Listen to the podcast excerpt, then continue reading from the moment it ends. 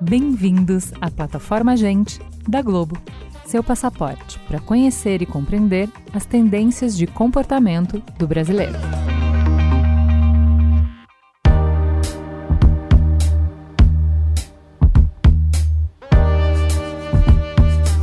Aprendizado, reuniões e decisões, frio na barriga, empatia, risos e até romance. A pandemia provou para todo mundo que dá para promover uma gama enorme de emoções e experiências através de eventos online. As lives e encontros digitais de vários tipos foram espaços muito importantes para que as pessoas conseguissem atravessar o período de isolamento social sem perder um aspecto fundamental para qualquer um: a conexão com os outros. Mas agora que os eventos presenciais voltaram a surgir no horizonte, será que ainda há espaço para as experiências que apostam no online? Tudo indica que sim. É verdade que a gente está com saudade dos encontros pessoais e com uma notável fadiga de tela. Mas o universo dos chamados eventos híbridos, que abrangem tanto online quanto presencial, oferece tantas novas possibilidades que vai ser impossível ignorar essa estratégia. Tem tudo a ver com uma palavra que gerou bastante buzz na internet nos últimos tempos: o metaverso.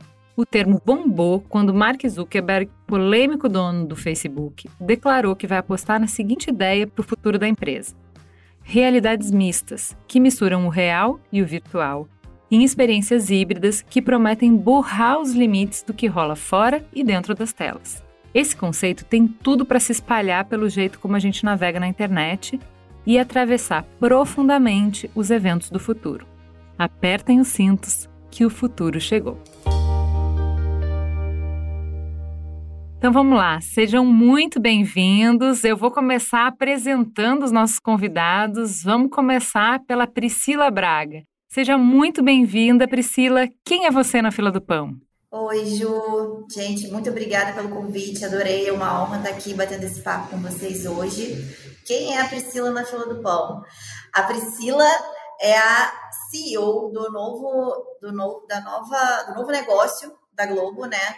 o G Experience, para quem ainda não ouviu falar, é um espaço da Globo onde as pessoas vão poder viver experiências relacionadas a todo o conteúdo da Globo, a tudo que a Globo significa para todos nós brasileiros, né? Todo mundo no Brasil, todo brasileiro se conecta com a Globo de alguma forma, né? Seja pelo jornalismo, seja por séries, novelas, enfim. É, e a ideia do G Experience é justamente abrir as portas da Globo para que a partir, de, a partir da sua inauguração o público possa viver essas experiências de uma maneira inédita, que não através das telas, que era a relação que existia até então. Muito bem. Também na nossa mesa recebemos Franklin Costa, direto de Manaus, chiquérrimo. Seja muito bem-vindo, Franklin. Quem é você na fila do pão? Oi, Gil. Muito obrigado, Pri. Prazer. Luciano já é um amigo de longas datas e muitas pistas de dança também, né? Estamos aqui de Manaus, sim, enquanto no resto do Brasil está fazendo um friozinho aqui, está abafado e úmido, mas está gostoso. Eu sou cofundador do clube OCLB, que a gente apresenta como um, um, negócio que é uma curadoria de experiências sobre o futuro do entretenimento, dos eventos e do design de experiências propriamente dito. Eu sou designer de experiências, com uma especialidade em eventos, e eu sou consultor especialista em festivais, tanto de música como de inovação. Muito bem, eu já sei que eu tenho muita coisa para aprender com você, Franklin. Completa a nossa mesa, Luciano Lucas, seja muito bem-vindo. Quem é você na fila do pão? Ju, muito obrigado pelo convite. Um prazer estar aqui dividindo esse painel com Priscila e com Franklin, que também conheço já, conforme ele falou, nos conhecemos há muito tempo. É, eu trabalho na Coca-Cola. Há 15 anos eu estou à frente das experiências de todas as marcas da companhia. Na verdade, antes da gente usar muito essa palavra experiência, né? Eu, eu considero que, tipo assim, eu aprendi que o que eu fazia era experiências de marca, enquanto a gente chamava aquilo de evento ou de ações promocionais.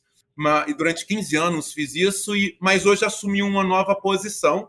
Eu acho que esse novo momento do, do digital, né? Acho que as fronteiras caem e eu passei a ter uma atuação mais latã, então eu cuido de parcerias para a América Latina porque é, a gente entende que é, é melhor junto do que sozinho, a gente chega mais, mais longe, eu acho que é mais divertido também, é, eu acho que é mais sustentável também. Então, acho que hoje eu ocupo essa, essa posição de parcerias para a Latam, mas venho aí de, de um início de experiências de marca, digamos assim. Ô, Luciano, sabe uma curiosidade, né? Você está falando aí uma frase maravilhosa que é, é eu não sou, eu estou, eu, eu era eventos, de repente eu sou experiência, né? E aí, outro dia, eu estava com a minha sogra, tendo exatamente essa discussão, e ela falou assim: porque agora tudo é uma experiência. Porque se eu vou no restaurante comer uma comida, é uma experiência. E aí, eu, a gente, estava eu e meu marido, a gente falou: não, mas isso sempre foi uma experiência. Você ir ao restaurante, você escolher aquele determinado restaurante, você fazer a escolha do prato que você gosta, isso sempre foi uma experiência, né? Antes a gente só não chamava assim. Mas a verdade é que essa, é exatamente esse ponto que você falou, né? A gente antes chamava de uma forma, agora a gente chama de outra, mas no fim, é, as nossas escolhas e o que a gente vive em geral são experiências, né? Total, mas é, é, o bacana é quando você vê esse, essa função, essa disciplina ela vai buscando um protagonismo, porque as pessoas ao longo vão percebendo quão isso faz a diferença, né? E é uma frase que eu sempre repito, que ela é do, do Flavinho, da SR, que é, emoção constrói memória, né? Eu acho que as experiências constroem emoções que constroem memórias. Então você pode sempre ter certeza, toda vez que você passar por uma experiência memorável, significa que você viveu uma emoção grande naquele momento. E é muito bacana, né? Você, no final, ser um catalisador de emoções. Então, essa, na verdade, é a definição que eu faço de mim mesmo, um catalisador de emoções. Maravilhoso. Existe um estudioso chamado Joseph Pine que ele publicou um livro chamado Era da Economia das Experiências. Ele fala que a gente tá, viveu quatro eras da economia. A primeira foi a agrária, a segunda do produto, a terceira do serviço e hoje da experiência. E aí ele dá como exemplo até o Starbucks, o copo do, do café que você paga dez vezes mais do que você pagaria num, num, num boteco de bar para você ter ali o seu nome no copo, no ambiente com Wi-Fi, tocando uma música legal.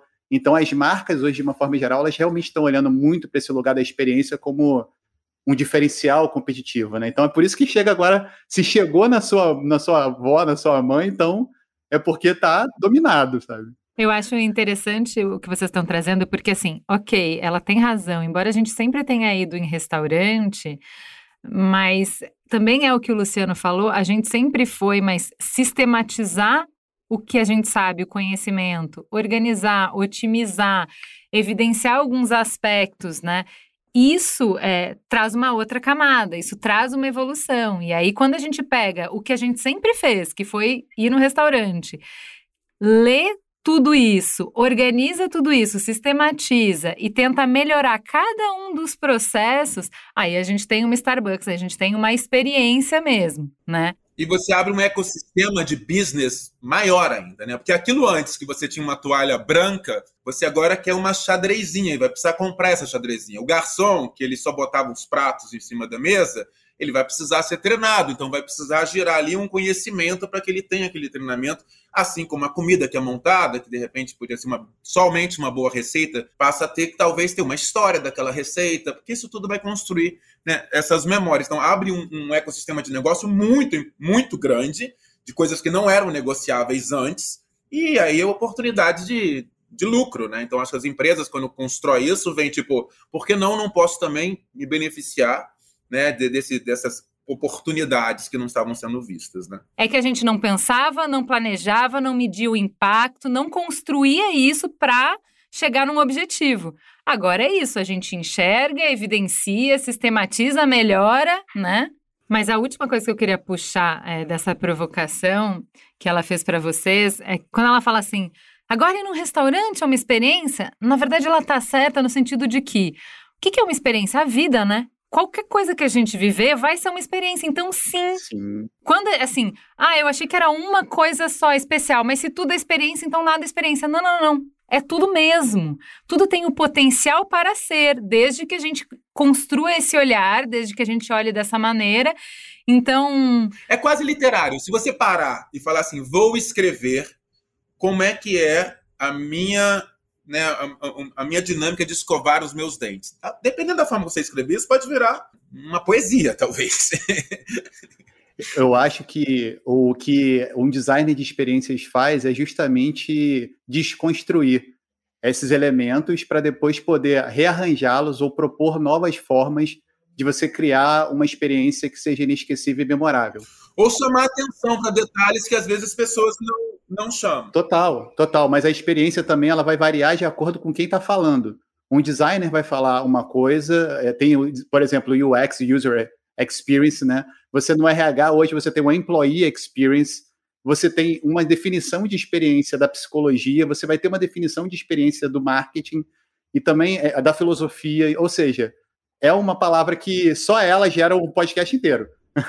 o que eu acho legal, o, Franklin, é o seguinte: é, é, é, é quase como se fossem os receptores, né? É, é quanto a gente abre os nossos receptores para perceber as coisas em volta. Em que intensidade você faz isso? Por exemplo, eu posso sair sozinho, andando, atravessar a floresta do Alto da Boa Vista, rapidamente chegar na Barra, como eu posso sair andando e prestar atenção em cada barulho de pássaro, em cada vento que passa por uma folha, em cada raio de sol que passa através das árvores. É, é, é uma questão quanto eu consigo, não consigo, o quanto eu estou com meus receptores abertos. E o design de experiência ele vai falar assim: vamos abrir seus receptores? Presta atenção. Que tal você olhar isso aqui? Que você passa todo dia e talvez você não estava com seu receptor aberto aqui. E aí Perfeito. você vai acumulando sensações incríveis que você talvez não, não tivesse com os seus receptores abertos naquele momento. Então a gente abre receptores. Amei essa definição. Amei, tá? É, bom, eu vou puxar vocês para o início da nossa conversa, que é trazer todas essas experiências do online. Vamos lá! Então, assim, é, eu vou começar compartilhando com vocês um dado. Dois em cada três brasileiros já participaram de um evento online. Eu queria que vocês contassem um pouquinho é, qual é a percepção de vocês de evento online. Antes da gente começar a gravar, eu estava jogando uma conversa fora com o Franklin e eu estava falando do quanto o digital me dá a possibilidade de falar com ele que está em Manaus, mas ao mesmo tempo tem muito que eu perco. Eu sinto que o meu trabalho fica muito mais difícil. Como é para vocês? Quando a gente fala sobre eventos online e eventos presenciais, ou experiências online e experiências presenciais, eu acredito que seja, eu sempre uso essa analogia, né? São como frutas, é, bananas e maçãs, assim, não tem como comparar uma com a outra. São duas frutas, mas são coisas completamente diferentes. E uma coisa não substitui a outra. Né? Elas têm vantagens e desvantagens. O online tem vantagens como, por exemplo, você não precisa se deslocar, né? Você é, não, muitas vezes não tem um custo para você né, ir ao evento ou comprar aquele evento de uma forma que ele foi preparado de uma forma presencialmente. Você tem ali o conforto da sua casa do seu lar, né? Agora, o, a experiência presencial tem aquela emoção, aquela catarse coletiva, aquele momento de relação de confiança que você constrói. Então, eu acho que eu vejo as duas coisas como não uma coisa ou outra, mas uma coisa e outra. Então, essas sensações, vocês estavam falando de emoção, que emoção provoca memória, né? É, a gente, é, sensação também é inteligência. Então, quando a gente está lendo o outro, tem uma série de coisas que no digital não tem e que no, no, presencial tem e a gente não se dá conta. Eu não esqueço, eu estava falando com a Cris, é, minha parceira no Mamilos, de uma convidada que já veio no Mamilos há quatro anos. Eu não sei, a gente não esquece como o cabelo dela era cheiroso. De cumprimentar assim e a gente falar para ela. Coisa louca. Então, assim, é, o que eu quero dizer é, é, o cheiro do cafezinho que eu passo quando você chega, que te remete a um monte de memórias boas que você tem com café e que já nos conecta de um jeito que aqui no virtual eu não tenho esse gatilho para fazer a conexão, né? Então, eu acho muito legal você falar que são é, maçãs e bananas, porque a gente precisa de outras ferramentas aí no digital para promover essa conexão, porque dá para fazer a conexão, mas só que eu não tenho Nesses pontos que eu estava acostumada a me agarrar, eu não vou poder usar, eu vou ter que usar novos, vou ter que usar outros. Eu, eu concordo muito com, com o Franklin, né? Que não é um ou outro, são os dois e cada um tem as suas riquezas, né? É, e aí, quando eu, eu, participo de eventos online e faço reuniões online, enfim, dependendo do conteúdo, na verdade, eu consigo otimizar, porque como eu não tenho deslocamento, eu vou fazendo uma coisa na sequência da outra, e, enfim, é, potencializa a quantidade, né? Por outro lado, tem determinados fatores que o digital não promove. A questão do coletivo é muito forte, né? Logo no início da pandemia, eu assisti um show da Marília Mendonça é, no YouTube. Cara, foi o primeiro show dela que eu assisti.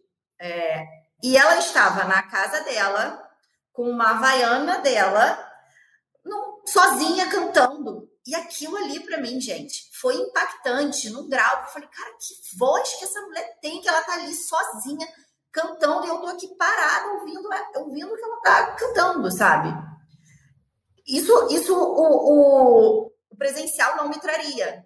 Porém, se eu tivesse tido a oportunidade de ir a um show da Marília Mendonça, o coletivo, você ir com os teus amigos, você ir com quem você curte, você cantar, você ouvir a galera cantar, isso é insubstituível, né? E o digital, de fato, não, não promove. Então, é, eu gosto muito desse momento que a gente está vivendo, onde, na verdade, né, a gente vê um movimento para a gente, de fato, seguir no híbrido. Porque os dois, né, os dois formatos têm vantagens e, e você pode, na verdade, potencializar o que, é melhor, o que há de melhor de ambos, né? Porque eles não são, eles não competem, eles se complementam. Então, acho que se a gente tiver essa inteligência de manter, de mantê-los, obviamente, adaptado ao propósito de cada evento, é, a participação que a gente quer trazer, a, enfim, a, uma série de questões que passam, inclusive, por budget de eventos, né? Dependendo do budget que você tem, pode fazer mais sentido você seguir para um formato mais digital, para um formato mais presencial, enfim. É, é como a gente usa, agora que a gente está nesse momento de evolução em relação a isso, como a gente mantém os dois e potencializa os seus benefícios, né? a, agora a gente tem a oportunidade de ouro de ressignificar o que é um evento. Se ele pode ser presencial, se ele pode ser online, e a reunião também de trabalho. A gente viveu um experimento coletivo forçado. Né? Eu acho Sim, que é, todo mundo. É, é, diferente você falar assim, vou participar de um evento online porque eu quero. Eu só tinha essa opção. Exato. Possa todo mundo ao mesmo tempo tentar elevar quão isso pode ficar melhor, porque está todo mundo passando por aquilo. Todo mundo achou que incrível, vamos brincar de de fazer show de casa, né? Daqui a pouco passou uma semana, que saco, eu não aguento ficar vendo uma pessoa no violão em casa. E aí daqui a pouco vai, e a gente vai evoluindo, vambora, tem dois anos, não é nada. O digital, ele está sempre se reinventando, né? E, é, e essa é a magia dos dados, é justamente, você hoje deu certo, amanhã você fez e você viu através de dados que hum, não deu tão certo assim. Beleza, então vamos se reinventar e vamos fazer num outro formato, né? Isso é o maravilhoso de você trazer, isso é uma outra grande vantagem de trazer para o digital, é a quantidade de informação e de insights que você pode tirar, porque no digital você tem um lastro maior é, para pegar os ensinamentos, enfim, e otimizar e fazer melhor da próxima. O digital tem esse peso de não só da gente chegar em pessoas que e reunir pessoas que talvez não conseguissem estar juntas na mesma mesa com facilidade, como a gente atingir um número bem maior de pessoas, né? Fazer um evento digital para um milhão de pessoas é completamente factível, enquanto um evento presencial para um milhão de pessoas era impossível, né? Eh, como que isso muda o jeito que a gente formata a experiência do cliente? Quando eu sei que eu estou falando com muita gente. E como que isso interfere na hora de eu avaliar se vale a pena um evento online para mais gente ou um presencial? Eu acho não, não, eu acho que não precisa fazer uma escolha, isso ou aquilo. Né? Eu acho que a gente entendeu alguma uma fronteira caiu, a gente tem que gerenciar esse todo. A, o cenário agora ele é assim. E, e, e, comercialmente é melhor ainda, porque eu, tenho, eu consigo alcançar pessoas físicas e ainda ampliar, entendeu? Meu negócio ainda tem uma capacidade de aumento exponencial. Então, assim, eu acho que não é sobre é, isso ou aquilo. E sim a gente começa a entender quais são esses novos KPIs desse novo cenário que tem que ter as duas coisas. Qual é, sabe, o, o ROI disso que vai ser. Quanto vai ser para o físico, quanto vai ser para o digital? Se essa é a sua pergunta, eu acho que é, vai ser errando muito, sabe, nesse início. Vai ser testando e vendo até onde são os boundaries disso, qual é o nível de, de engajamento quais são as ferramentas de engajamento que eu tenho que ter à distância e quais são as ferramentas de engajamento que eu tenho que ter no físico. Qual tipo de inteligência para poder estimular as pessoas para um para outro. Porque é o que a gente tem feito até agora, eu acho que já discuti isso com o Franklin, é tentar fazer um depara, usando as mesmas ferramentas e as linguagens que a gente usa no, no, no físico para o digital. Mas Eu acho que esse é o grande erro. E é normal, porque eu acho que é o que a gente consegue, é o que a gente pensa no primeiro passo, né? Nós caímos, estamos náufragos. O que, que a gente vai fazer? Uma cabana, porque a gente aprendeu que tem que ficar na cabana. Então, é assim, é, a gente está fazendo ainda, acho que as, as, as coisas básicas, o depara, só que a gente tem que começar a pensar num outro ambiente, é um outro meio. E eu acho que agora a gente começa a ver, tem plataforma de interação, né? Que você já começa a interagir mais com, com as pessoas, e o quão até onde né, a gente vai conseguir de fato sensibilizar as pessoas e pessoas que também já vão nascer nesse novo. Eu, eu, eu também já comentei com, com, com o Franklin, eu acho que a cada décadas, assim, baixa um iOS novo na humanidade, e aí a pessoa já vem com um iOS novo e elas, elas que vão ajudar a gente a responder essas perguntas. Eu tô com um iOS antigo, entendeu? O que eu posso ver é tentar ver quem já tem o novo, para eu colar e tentar ver se dá para fazer um upgrade no meu. Mas vai ter gente que vai vir com esse iOS novo e vai trazer o caminho, entendeu? A gente tem que começar a confiar nessa fluidez da humanidade, do universo. Tem que, ter, tem que abrir a cabeça assim, filosoficamente, porque a natureza ela conduz. Eu acho que é por aí. Eu acho que a gente viveu ali durante a pandemia algumas ondas, né? A gente teve uma primeira onda que foram as lives caseiras, feitas de casa, que a Priscila falou da Marília Mendonça, e depois eles vieram as superproduções, as superproduções que vieram com os artistas sertanejos, né, o iníciozinho, e aí começaram a fazer coisas dos estúdios também, teve aquela polêmica, pode levar a galera ou não pode levar a galera, tá de máscara ou não tá de máscara, né? E aí, por fim, vem esses, essas experiências nativas digitais, essas coisas novas que falam muito com uma geração é, muito mais nova que a, a da gente, né? Tem, tem, tem filhos de amigos meus que falam assim, ah, eu vi o show do Little Nas X no Roblox. Mas que show foi esse do Little Nas X no Roblox? Né? Mas foi um show. Para ele foi um show. E aí, como que essa criança vai crescer e ela vai encarar evento? Ah, isso que é a beleza da vida. Isso que a gente vai ver nos próximos anos. Eu quero aproveitar esse gancho para chamar uma participação super especial. Duda Pereira. Duda, conta pra gente quem é você na fila do pão. Oi, Ju. Oi, Priscila, Franklin, Luciano. É, trabalho na Globo há 20 anos, muito bom estar aqui com vocês. Eu cuido de, dos eventos da Globo, sou head do Hub de Eventos e Relações Públicas. Eu trabalho com três tipos de eventos.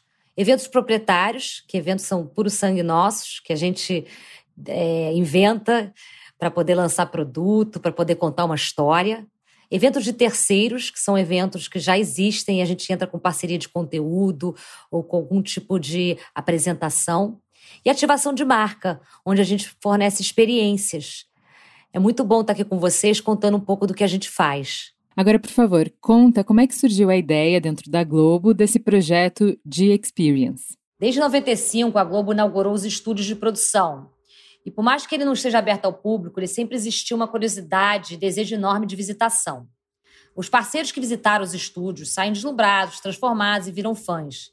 Viver o bastidor da televisão não é uma novidade, vocês sabem, né? Tivemos por muitos anos o video show e vários programas que flertam com esse universo de bastidor. Então, essa relação afetiva do brasileiro com a Globo existe há anos, é uma relação forte e diária. O Shakespeare já traz essa, essa parte sensorial, ela traz a experiência dentro dos conteúdos Globo. Você sendo esse protagonista. Não é mais uma relação passiva, mas é com a oportunidade de você escolher como você quer viver. Então, assim, eu digo que são dois pontos principais que fizeram com que nós construíssemos o G-Experience. Um, através dos anos, a percepção, através das visitas aos estúdios, de como as pessoas gostam de se sentir quando visitam, como eles se transformam em fãs, o que eles querem ver e como eles querem viver aquilo. E, segundo lugar, esse protagonismo que as pessoas querem ter é, dos seus conteúdos. Elas não querem mais ser um, apenas um, um palco e assistir passivamente, mas querem protagonizar e participar efetivamente de todos os conteúdos que a gente tem. Então, o G-Experience ele nos permite isso. Ele nos traz essa proximidade do público e, ao mesmo tempo, ele traz esse protagonismo desse público. Então, a gente diz, G-Experience, vem viver essa experiência. Esse é até o nosso tagline. É vivenciar aquilo que a gente tem, né? Trazer um pouco do humanizar é, o que está na tela para criar uma experiência é, sensorial. Duda, com seu conhecimento em eventos, como é que você vê a complementariedade entre as experiências online e presenciais? Você acha que esse é um caminho inevitável num futuro próximo? Eu trabalho com produção e conceituação de eventos há muito tempo. E o ano da pandemia nos trouxe uma mudança muito importante para a produção de eventos. a gente percebeu duas vantagens na produção de um evento online. Uma delas é o número de pessoas que a gente atinge. Se atinge um número muito maior. Você faz um evento físico para mil pessoas e aquele mesmo evento, se você fizer online, você pode atingir 20 mil, 30 mil pessoas. Ao mesmo tempo que a gente atravessa fronteiras também. Você não mais faz um evento que só está é, geolocalizado naquele ponto. Você pode estar falando com o Brasil inteiro ao mesmo tempo. Então, essas duas vantagens ficaram nítidas com a, a chegada do evento online. No entanto, a ideia de você vivenciar e ter uma experiência, é um contato, é um cheiro, é, e uma photo opportunity, isso também ninguém tira o valor disso. Né? Você fica inesquecível na memória daquela pessoa que protagoniza aquele momento.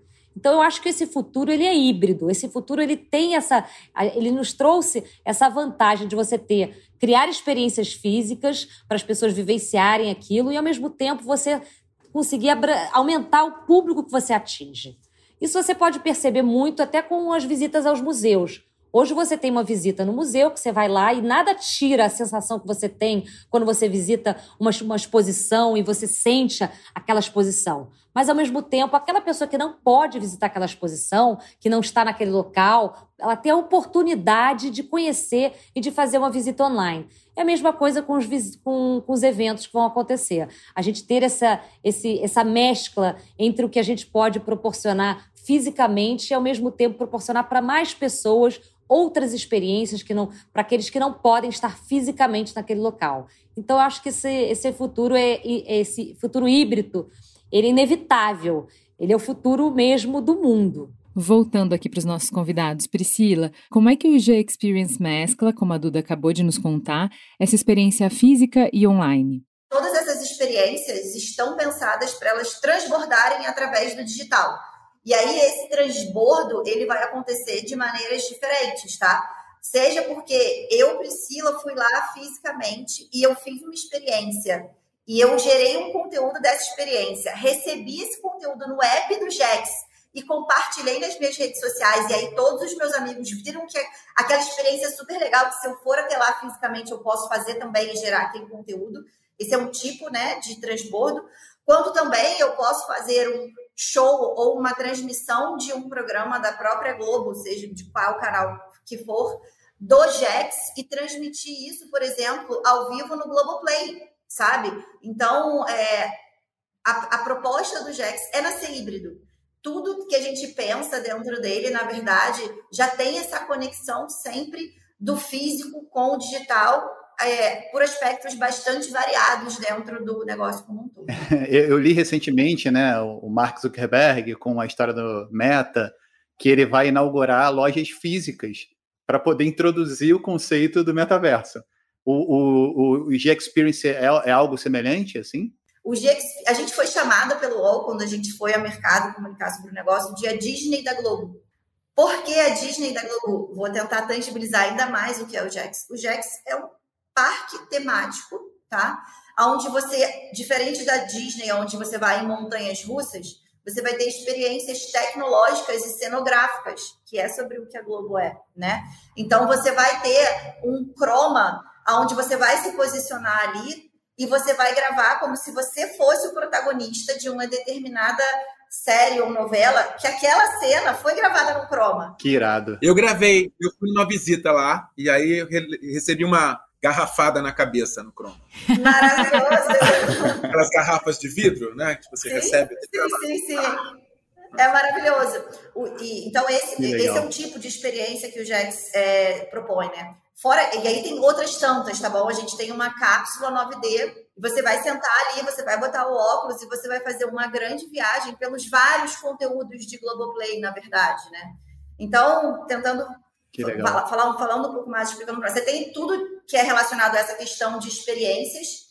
Você tem um restaurante temático, que é uma experiência, porque você vai chegar lá e você vai poder sentar na mesa no corner do caminho das Índias. E aí você tem no cardápio um prato do caminho das Índias, né? Esse, esse restaurante, por exemplo, ele é como se fosse um grande galpão é, de, de, gravação e ele tem esses corners temáticos e no, no, centro dele ele é uma estética de galpão de gravação mesmo. A gente, já, a gente tem outros quatro corners temáticos, tá? A gente vai ter um rooftop de 400 metros quadrados em São Paulo. Pensa, a, a gente vai abrir no Marketplace, né? É na Avenida Chucre Zaidan. É um espaço muito urbano, muito corporativo. E a gente construiu uma área verde é, a céu aberto. De um lado, ele tem uma estética do canal off, do outro, ele tem uma estética do Multishow. E aí, obviamente, você tem cardápios associados a isso, você tem eventos associados a isso, tá? Você tem a loja, que é o que você está falando, você tem uma loja especificamente, onde você vai poder comprar produtos relacionados a todos os conteúdos que você vai viver experiências no JEX. É, e você também pode comprar produtos dos, das marcas da Globo, você vai ter produtos Globoplay, enfim. É uma experiência bem completa do Perfeito. ponto de vista de, é, de, de, experimentação de grupo de mídia, né? É a Globo, de fato, dando um, um outro passo na sua relação com o seu público final. É, então, sim, a gente tem uma lojinha, mas a gente é um pouco maior do que isso, eu diria. Consegui tangibilizar muito bem, quero ir. Já tô com roupa de ir. Quero saber se tem o sítio do Petrúquio da novela Chocolate com Pimenta. A gente tem um do chocolate com pimenta. Ai, Ju. que legal! Inclusive, vai ter dentro dele, falei para vocês, né? Tem o Caminho das Índias, e tem mais quatro. Chocolate com pimenta é um deles. Que é uma novela amo, né? Amo, amo. E a gente tem uma sobremesa de chocolate com pimenta. Ai, que legal. Demais, adorei. E a construção dessa experiência, né? Voltando aqui para o nosso ponto lá de experiências, enfim, a construção dessa experiência, ela é muito complexa, né? Porque é sobre a pessoa, por um lado, sentar à mesa, que remete, que é uma réplica, na verdade, do cenário do chocolate com pimenta, mas como é que eu trago é, para o paladar da pessoa aquilo também. E aí você pensa em como desdobrar isso, inclusive, para o cardápio, né? Enfim, é um projeto muito bacana, de fato. Sou suspeita, porém acho muito bacana.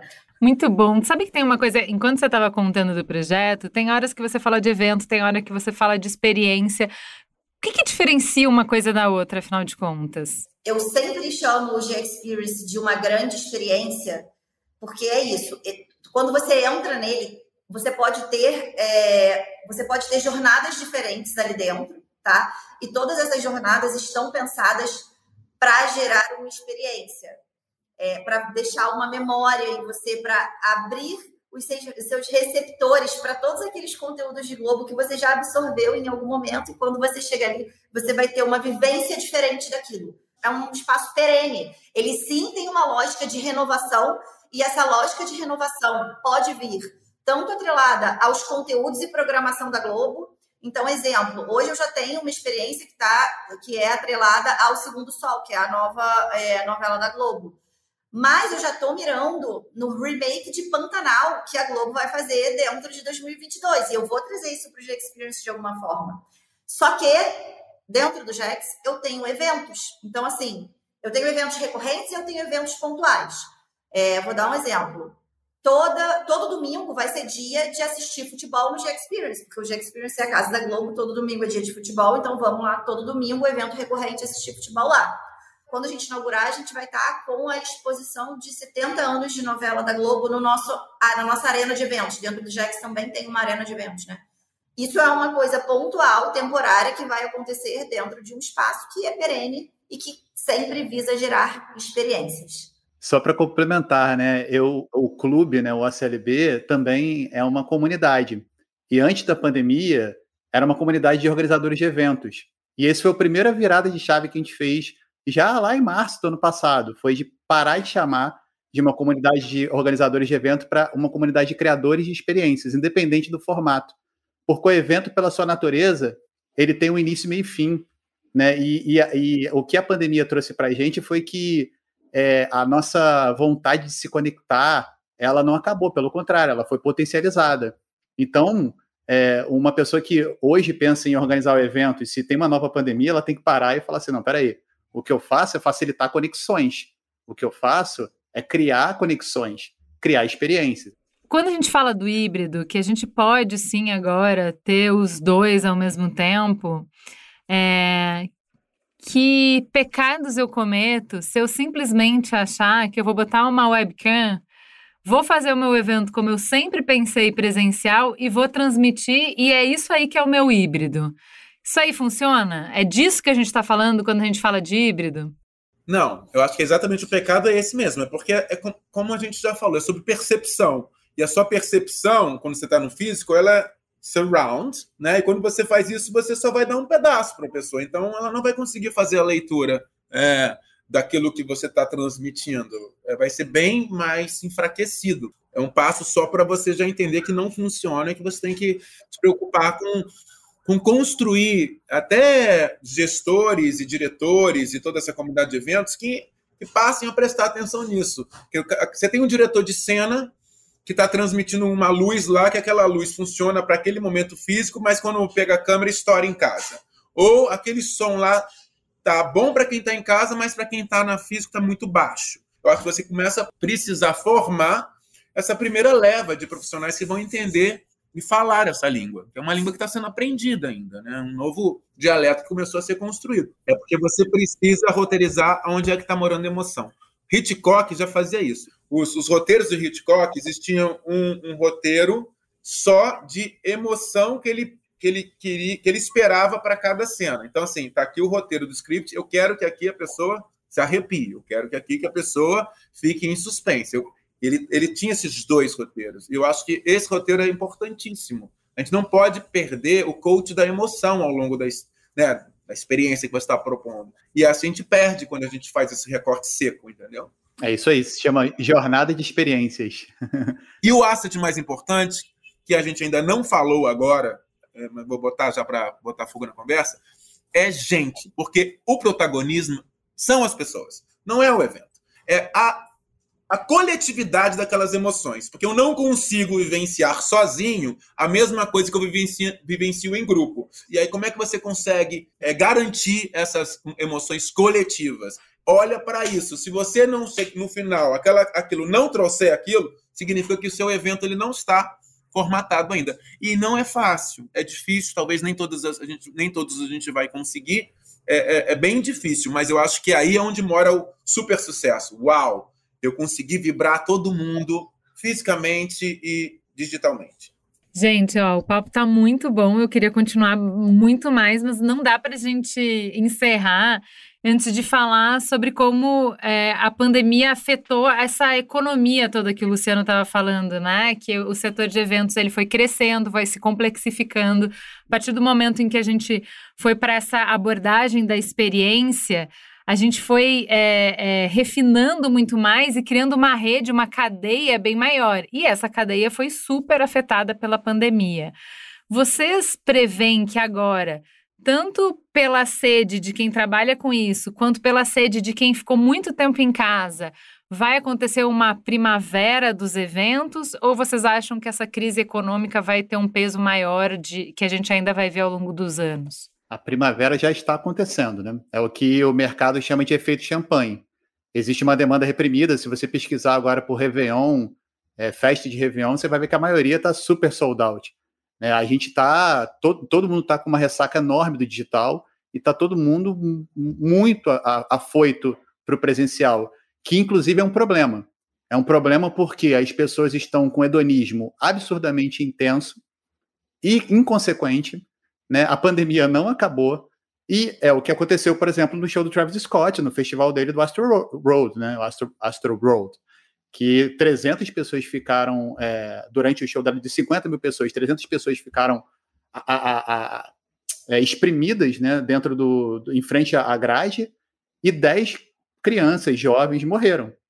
Né? Então, assim, hoje você tem que ter uma tragédia, uma tragédia que deve ser um exemplo para a gente, porque a gente tem que olhar, o organizador de evento, o criador de experiência, tem que olhar com muito mais atenção para essa questão, porque as pessoas vão viver isso com muita intensidade. É o que o Rui Castro falou lá do carnaval de 1919, depois da gripe espanhola, que foi o carnaval mais intenso de todos. 2022, queridos e queridas, preparem-se.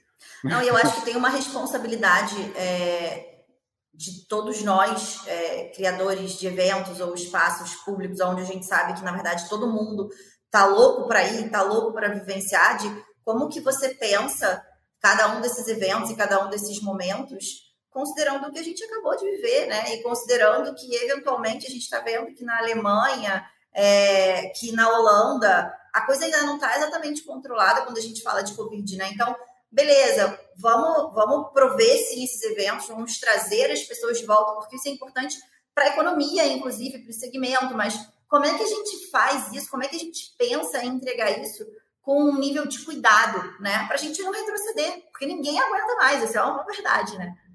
É, mas eu acho que são vários players ao mesmo tempo, né? Tem pessoas com responsabilidade, nome, reputação, e tem pessoas que, tipo, preciso agora desafogar o que eu fui afogado durante os eventos. Então, assim, é, eu acho que vai ser bem descontrolado, assim. Eu acho que a gente vai viver é, à beira, assim, do, do, do sabe, do, do, do caos, né? situações de caos. A gente vê agora, agora mesmo, hoje, ontem, tira, tira a máscara da academia. Não, bota a máscara na academia, de um dia para o outro.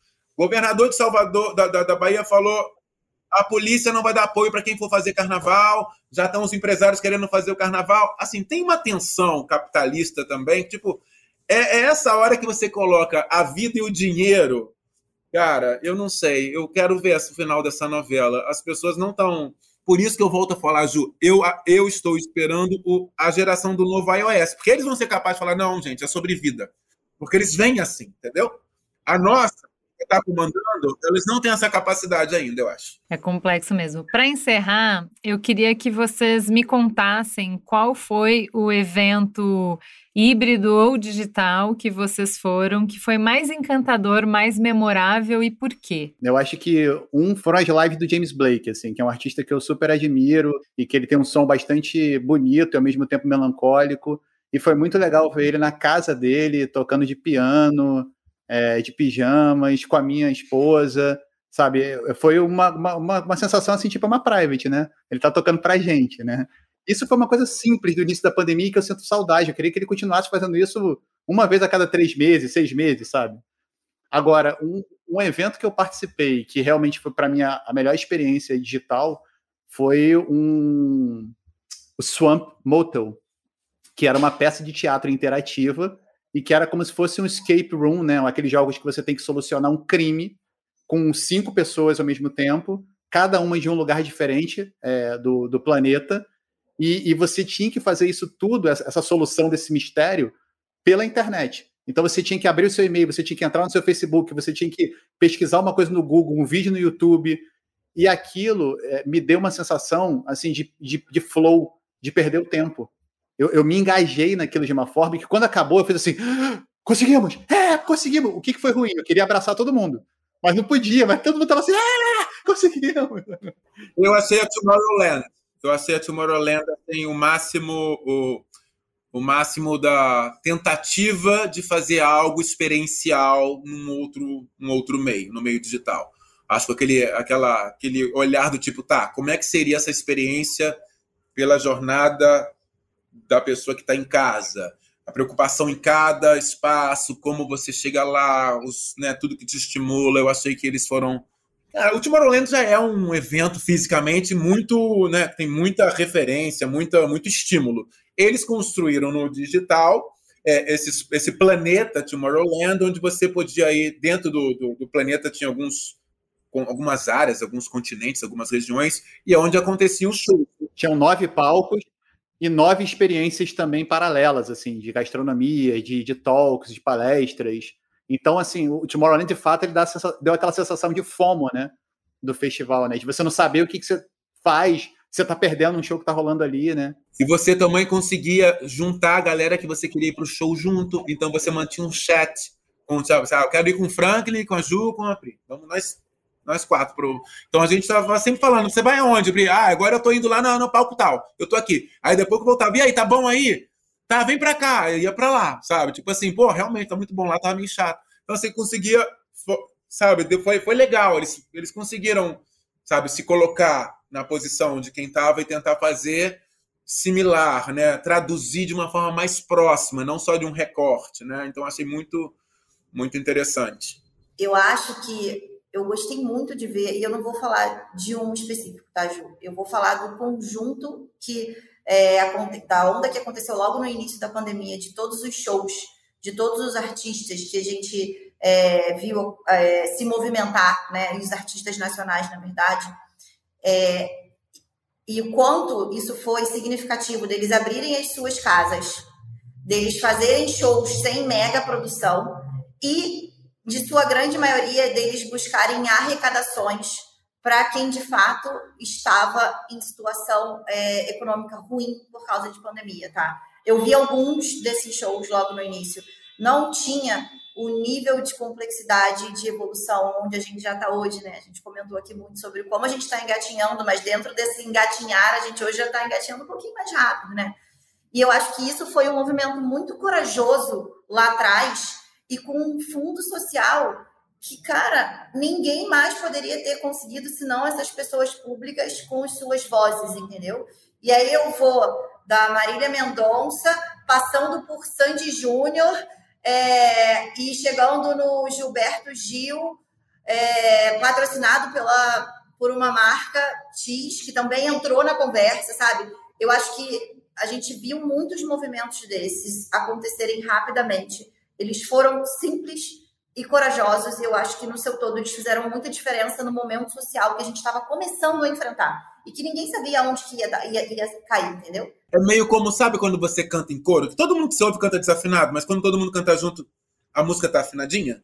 Eu acho que essa é a fluidez humana. A gente tem essa capacidade, sabe, de a gente, sabe, ir, ir para a direção correta, por mais que seja o começo. Gente, que conversa gostosa, que conversa otimista. Tá tão raro ter conversas otimistas. Queria agradecer muito vocês, que encontro feliz, vocês são muito inteligentes. Espero que a gente se cruze muitas e muitas vezes mais. Muito obrigada por dividirem um pouco do tempo de vocês, um pouco da cabeça, das ideias, da perspectiva de vocês, que foi riquíssimo. Uh, Ju, muito obrigado. Sabe, um prazer estar aqui nessa, nessa conversa deliciosa com esses dois queridos. Franklin, sempre um prazer duplar, dividir espaços com vocês. Priscila, um prazer te conhecer. Me convida, hashtag me convida, que eu quero conhecer pessoalmente lá essa, essas experiências. Você sabe que a Coca-Cola está conosco lá, by the way. Eu estou te esperando lá, viu? Você e Franklin, que a gente acaba aqui, Franklin senta comigo para me prestar uma consultoria aqui no Paralelo. Gil também, enfim, gente, foi um prazer, a delícia a conversa com vocês, muito bom. Espero que a gente possa ter a oportunidade de manter contato e espero vocês de fato no G Experience a partir de janeiro. Super. Ah, muito obrigado, Gil. Muito obrigado, Lu e Pri também. Vamos bater esse papo com certeza. Eu aqui ainda me sinto bastante honrado, porque eu sempre escutei o Mamilos, eu adoro. E aí, quando eu soube que a Ju que ia apresentar, eu falei assim: nossa, eu vou ter um gostinho de estar lá, assim, um pouquinho, sabe? Então, valeu, muito obrigado. Gente, ouvintes, muito obrigada por estarem com a gente e até o próximo Gente Conversa. Gente é onde tudo começa. É o ponto de partida. Gente é matéria-prima para criar algo novo e relevante. Uma fonte de conhecimento viva que revela comportamentos, histórias e tendências. É inspiração sua próxima grande ideia começa com Gente, a plataforma de insights da Globo. Para conhecer mais, acesse gente.globo.com.